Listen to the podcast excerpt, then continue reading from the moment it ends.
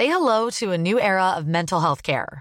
Cerebral is here to help you achieve your mental wellness goals with professional therapy and medication management support. 100% online. You'll experience the all new Cerebral Way, an innovative approach to mental wellness designed around you. You'll get a personalized treatment plan from a therapist, prescriber, or both in a safe and judgment free space. Your cerebral therapist or prescriber will outline a customized plan with clear milestones along the way so you can get to feeling your best. With Cerebral, you're not alone in your mental health journey. We're here to empower you to live a fulfilling life. So take that first step towards a brighter future and sign up today at cerebral.com slash podcast and use code ACasts to get 15% off your first month. Offer only valid on monthly plans. Other exclusions may apply. Offer ends July 31st, 2024. See site for details. Bonjour à tous. Ces martyrs ont écrit une des pages les plus glorieuses de l'histoire du christianisme. Nous parlons de Sainte Blandine et des martyrs de Lyon au IIe siècle. 25 hommes, 23 femmes, dont Blandine, jeune fille du peuple, qui ont marqué et marquent encore les esprits par leur courage et leur foi, ainsi que par leur esprit de résistance pacifique à l'oppression de l'État romain. Qui était Sainte Blandine? On en parle avec le Père Jean-François Thomas. Bonjour mon Père.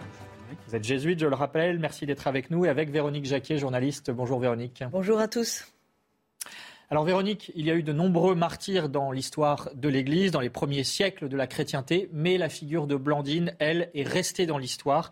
Elle est aussi la patronne de la ville de Lyon. Expliquez-nous qui est Sainte Blandine. Elle est restée célèbre pour son martyr dans la ville de Lyon en juillet 177. Alors on la présente souvent comme une jeune fille, mais c'était probablement plutôt une femme d'âge mûr, venue de Smyrne, actuelle Turquie, euh, en compagnie d'autres chrétiens, le tous mandaté, si j'ose dire, pour venir en Gaule par Polycarpe, qui était un disciple de Saint Jean, l'apôtre Saint Jean, qui a donc directement connu euh, Jésus le Christ. Ce groupe constitue, ce petit groupe constitue ce qu'on peut appeler la première communauté chrétienne de Lyon, qui à l'époque était euh. Et euh, cette communauté est composée aussi pas seulement de personnes qui arrivent d'Asie mineure, de Smyrne, mais aussi euh, de Grecs et de Romains fraîchement convertis. 48 de ces chrétiens sont donc restés euh, dans l'histoire de la ville de Lyon et dans l'histoire de France pour leur martyr.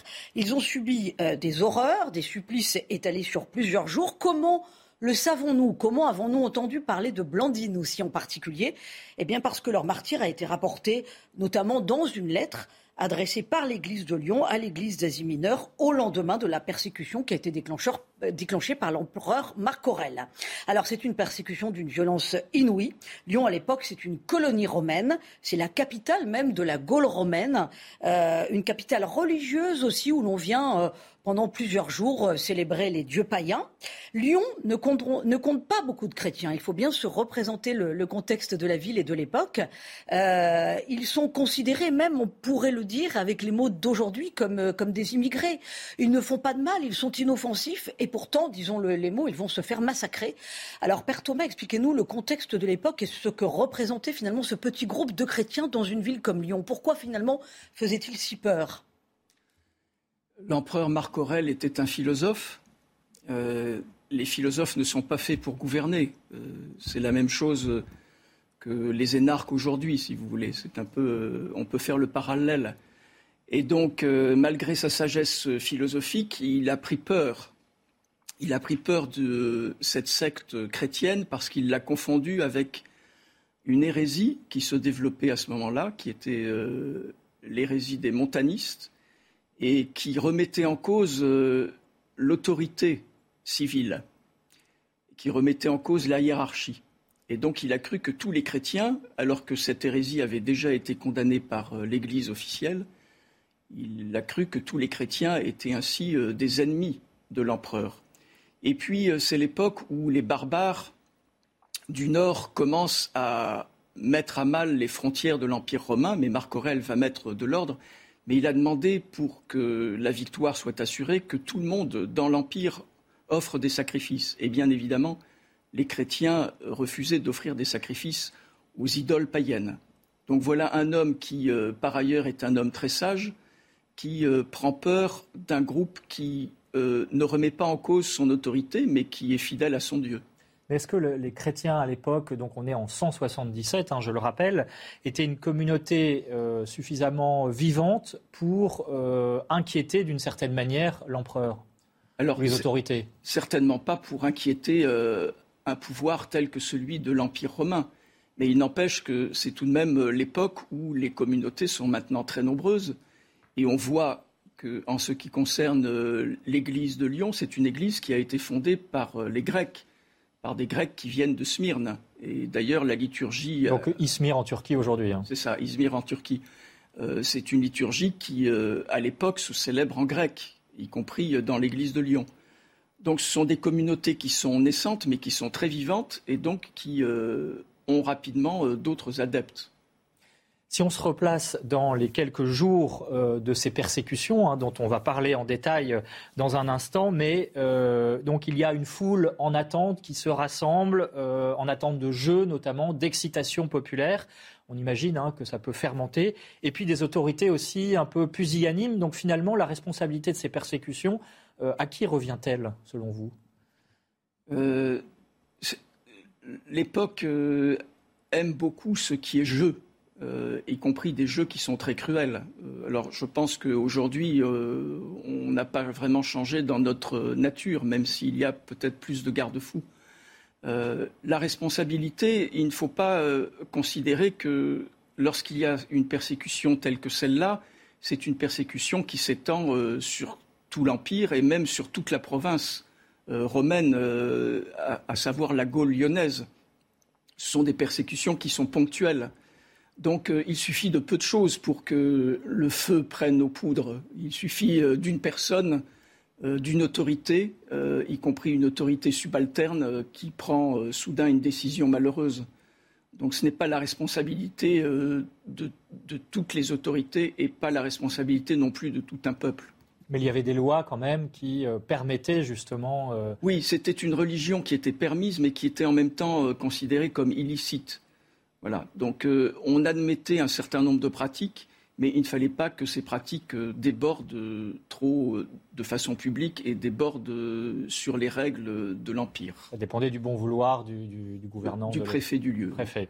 Alors Véronique, venons-en au martyr proprement dit de Sainte-Blandine. On sacrifie donc des chrétiens avec cette jeune Blandine et le spectacle est d'une violence absolument insoutenable. Oui, alors on a parlé de Marc Aurel, mais euh, il y a sans doute comme instigateur de, ces scènes effroyables les, prêtres païens de l'époque hein, qui excitaient la populace. Et on était bien content aussi de trouver des chrétiens pour les mettre dans l'arène parce que c'était gratuit, en lieu et place des spectacles de, gladiateurs qui, eux, euh, étaient payants. Il fallait payer les gladiateurs pour, pour assurer un spectacle. Alors, les prêtres païens font en sorte que des arrestations se font en plein jour dans les maisons dont on sait que les personnes ont été baptisées.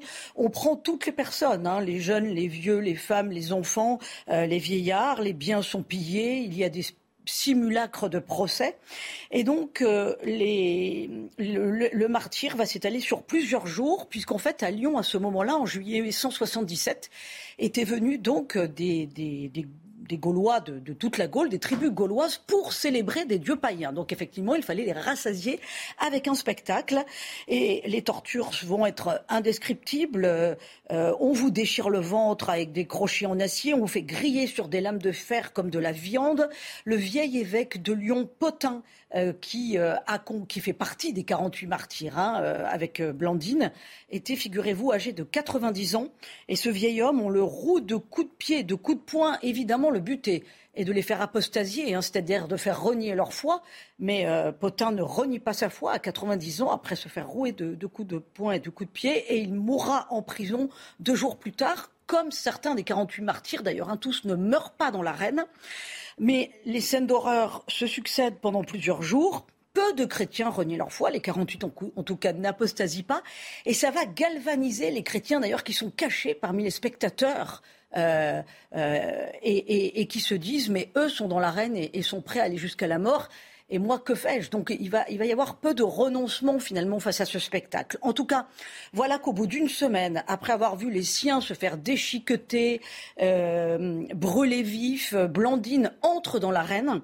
Et on veut lui faire avouer pendant des heures que les chrétiens dévorent des enfants, parce qu'il y avait aussi des histoires absolument effroyables et abracadabrantesques qui circulaient sur les chrétiens de l'époque. Euh, et elle répond toujours invariablement la même phrase Nous ne faisons rien de mal. Est-ce un crime de nous aimer fraternellement, d'être pur et charitable? Elle est condamnée à être mangée par les bêtes. On l'attache à un poteau. On verra euh, qu'il existe toujours ce poteau où a été attachée Sainte Blandine. On se demande si elle ne veut pas renier sa foi parce que elle a tenu pendant des heures et des jours, et on se demande si elle va encore tenir, si elle va aller jusqu'au bout. Euh, elle chante des cantiques pendant qu'elle est, euh, a les mains attachées à ce poteau que vous voyez à l'antenne, à, l'écran.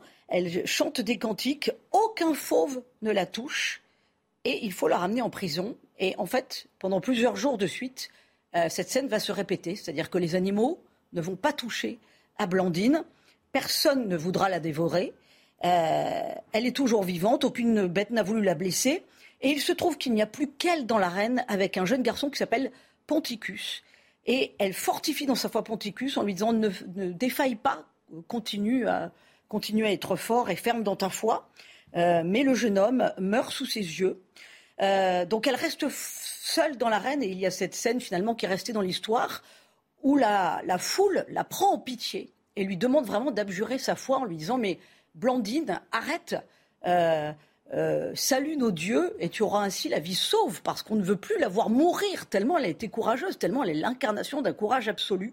Blandine ne répond pas, elle garde les yeux levés au ciel et on invente donc pour elle une nouvelle forme de torture, c'est-à-dire qu'on va chercher un grand filet, on la met dedans et euh, elle est ainsi prisonnière et on jette sur elle un taureau furieux qui les corne. Elle ne mourra pas cependant encore de ses blessures et il faudra égorger Blandine.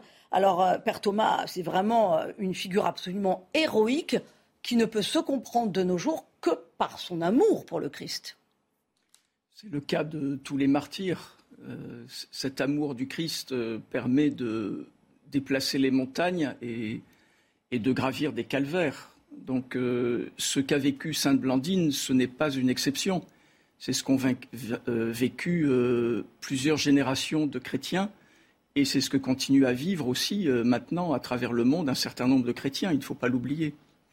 Donc avec euh, toujours des tortures euh, particulièrement raffinées qui correspondent au mode de l'époque. Mais il n'empêche que c'est toujours le face-à-face entre des idoles, des dieux païens ou de faux dieux, et puis le vrai Dieu.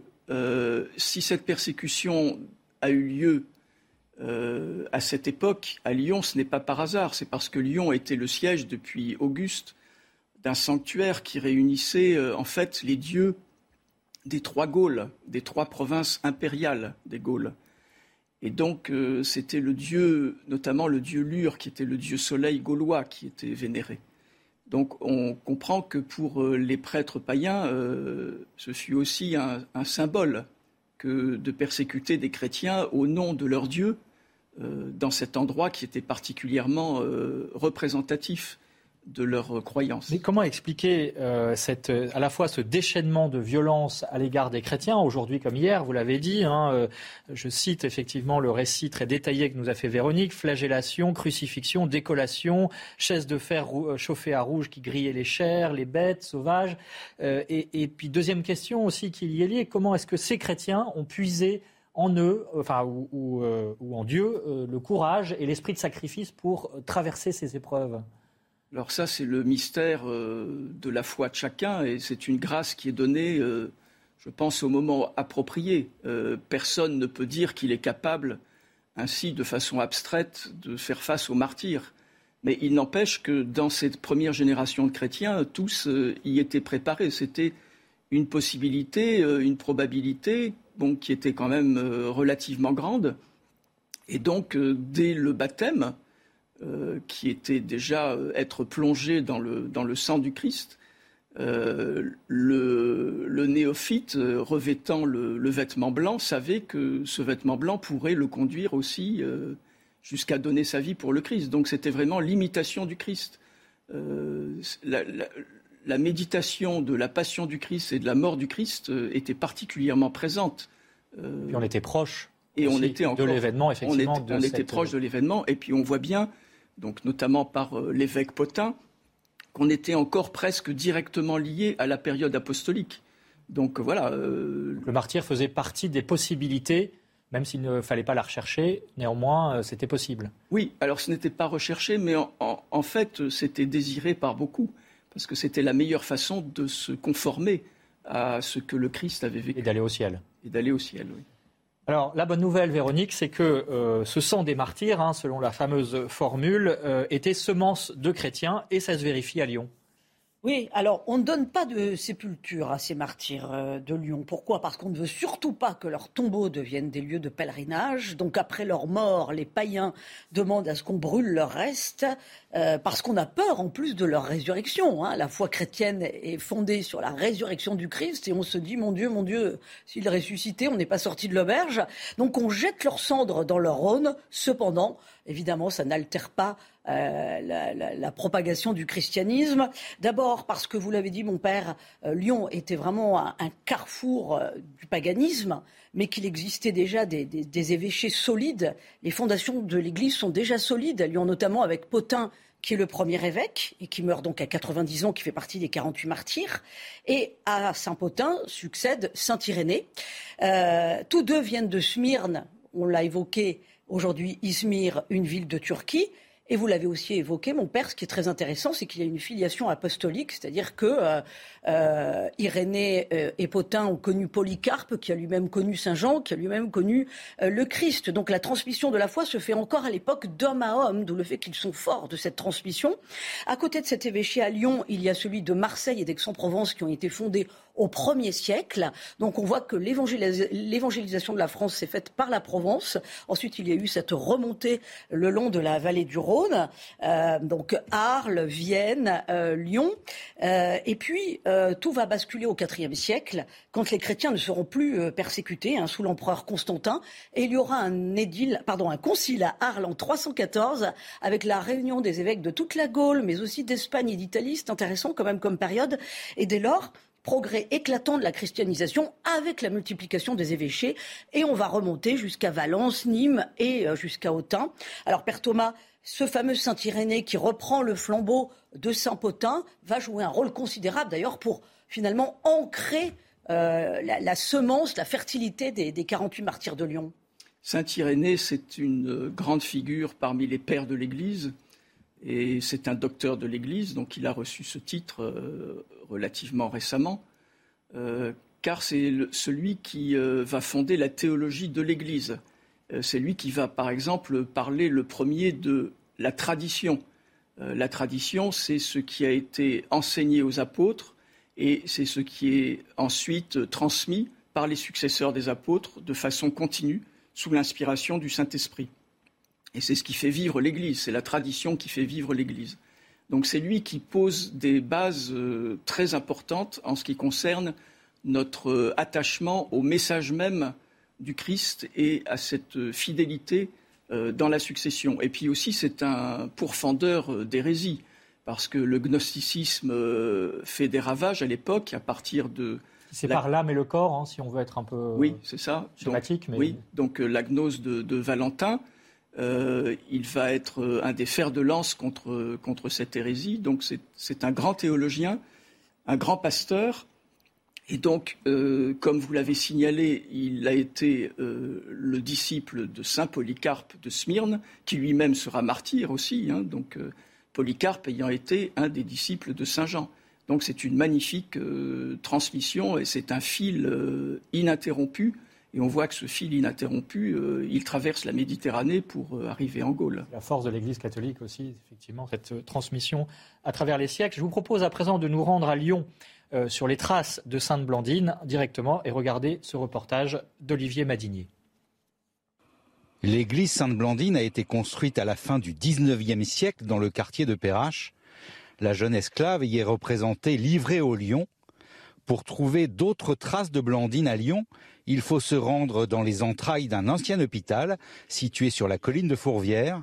Dans cette crypte, une mosaïque a été consacrée au premier martyr du christianisme, dont Blandine. Blandine se trouve ici, donc accompagnée du taureau qui va l'épargner et donc du glaive qu'on va utiliser pour lui trancher la tête. Juste à côté se trouvent les vestiges d'un cachot. Selon les historiens, c'est là que Sainte Blandine aurait pu être enfermée. On avait une dévotion d'autant plus pour Blandine qui s'est surtout développée au XIXe siècle. Jusqu'au XIXe, c'est plutôt Potin qui fait l'objet donc de vénération. Et au XIXe, grâce aux travaux historiques, on redécouvre l'ensemble des martyrs et notamment Blandine Or, Blandine a fait l'admiration même dans l'amphithéâtre lorsqu'elle a connu donc la persécution aux bêtes. Elle a fait l'admiration de tous les spectateurs qui étaient ici. Sainte Blandine est livrée aux bêtes ici à l'amphithéâtre des Trois Gaules. Nous sommes en 177. Des siècles plus tard, les pèlerins continuent de venir rendre hommage à Blandine. Véronique, quels sont les autres lieux aussi à Lyon euh, que l'on peut visiter pour aller sur les traces de cette Sainte Blandine? Alors l'église d'Aîné sur la presqu'île de Lyon, église romane du XIIe siècle avec une chapelle dédiée à Sainte Blandine. Pourquoi? Parce que la tradition situe à cet endroit l'échouage des restes des martyrs après qu'ils aient été euh, jetés dans, le Rhône. Alors d'autres églises sont associées aux, premiers chrétiens et aux martyrs de Lyon. Donc si vous vous promenez dans Lyon, ne vous étonnez pas de rencontrer une église Saint-Irénée, une euh, église Saint-Polycarpe, euh, Saint-Potin et donc Sainte-Blandine qui a été notamment évoquée dans le reportage et qui est située au sud de la gare de Perrache. Notez qu'il y a un espace culturel du christianisme à Lyon qui est situé sur la colline de Fourvière et qui vous propose un parcours de visite qui explique l'histoire des martyrs de Lyon. Et puis très rapidement, pour approfondir à travers quelques livres peut-être euh, cet itinéraire saisissant de Sainte Blandine. Oui, Blandine et les martyrs de Lyon par Henri Quentin, c'est aux éditions de l'Emmanuel. Un livre pour enfants, Sainte Blandine, la force de la foi, ça c'est par Morissette Vialandru dans la collection Légendes dorées euh, des enfants, vous la voyez s'afficher à l'écran. Il y a un roman, Blandine de Lyon par François Fontaine, c'est paru chez Julliard, il n'est pas récent mais vous pouvez euh, le trouver euh, d'occasion sur Internet. Et puis un livre sur Saint-Irénée que nous avons évoqué également, La foi démontrée aux éditions du Cerf. Et puis il y a évidemment toutes les œuvres de Saint-Irénée, parce qu'il a été prolixe. Voilà, nous y reviendrons, nous y reviendrons bien sûr à ce culte des martyrs si important. C'est pas facultatif, Père Thomas? Non, parce que l'Église euh, est fondée sur la Sainte Eucharistie et la célébration de la messe, dès les premiers siècles, c'était sur le tombeau des martyrs et encore aujourd'hui, normalement, il y a des reliques de martyrs ou de saints, mais surtout de martyrs, dans chaque hôtel où on célèbre euh, la messe. Nous en reparlerons bien sûr de, ces, multiples martyrs au cours des siècles. Je rappelle que Sainte Blandine est fêtée le 2 juin, qu'elle est la patronne des servantes et des jeunes filles. Et puis le dicton du jour, pour terminer, Seigneur, quelle que soit l'épreuve, donne-nous de croire toujours que la grâce est plus forte que l'épreuve. C'est inspiré donc par le témoignage saisissant de Sainte Blandine que vous nous avez rapporté et raconté tous les deux. Merci Père Thomas, Véronique Jacquier et à bientôt pour une autre belle figure de l'histoire. Merci à Grégoire Moisan et la réalisation technique de cette émission.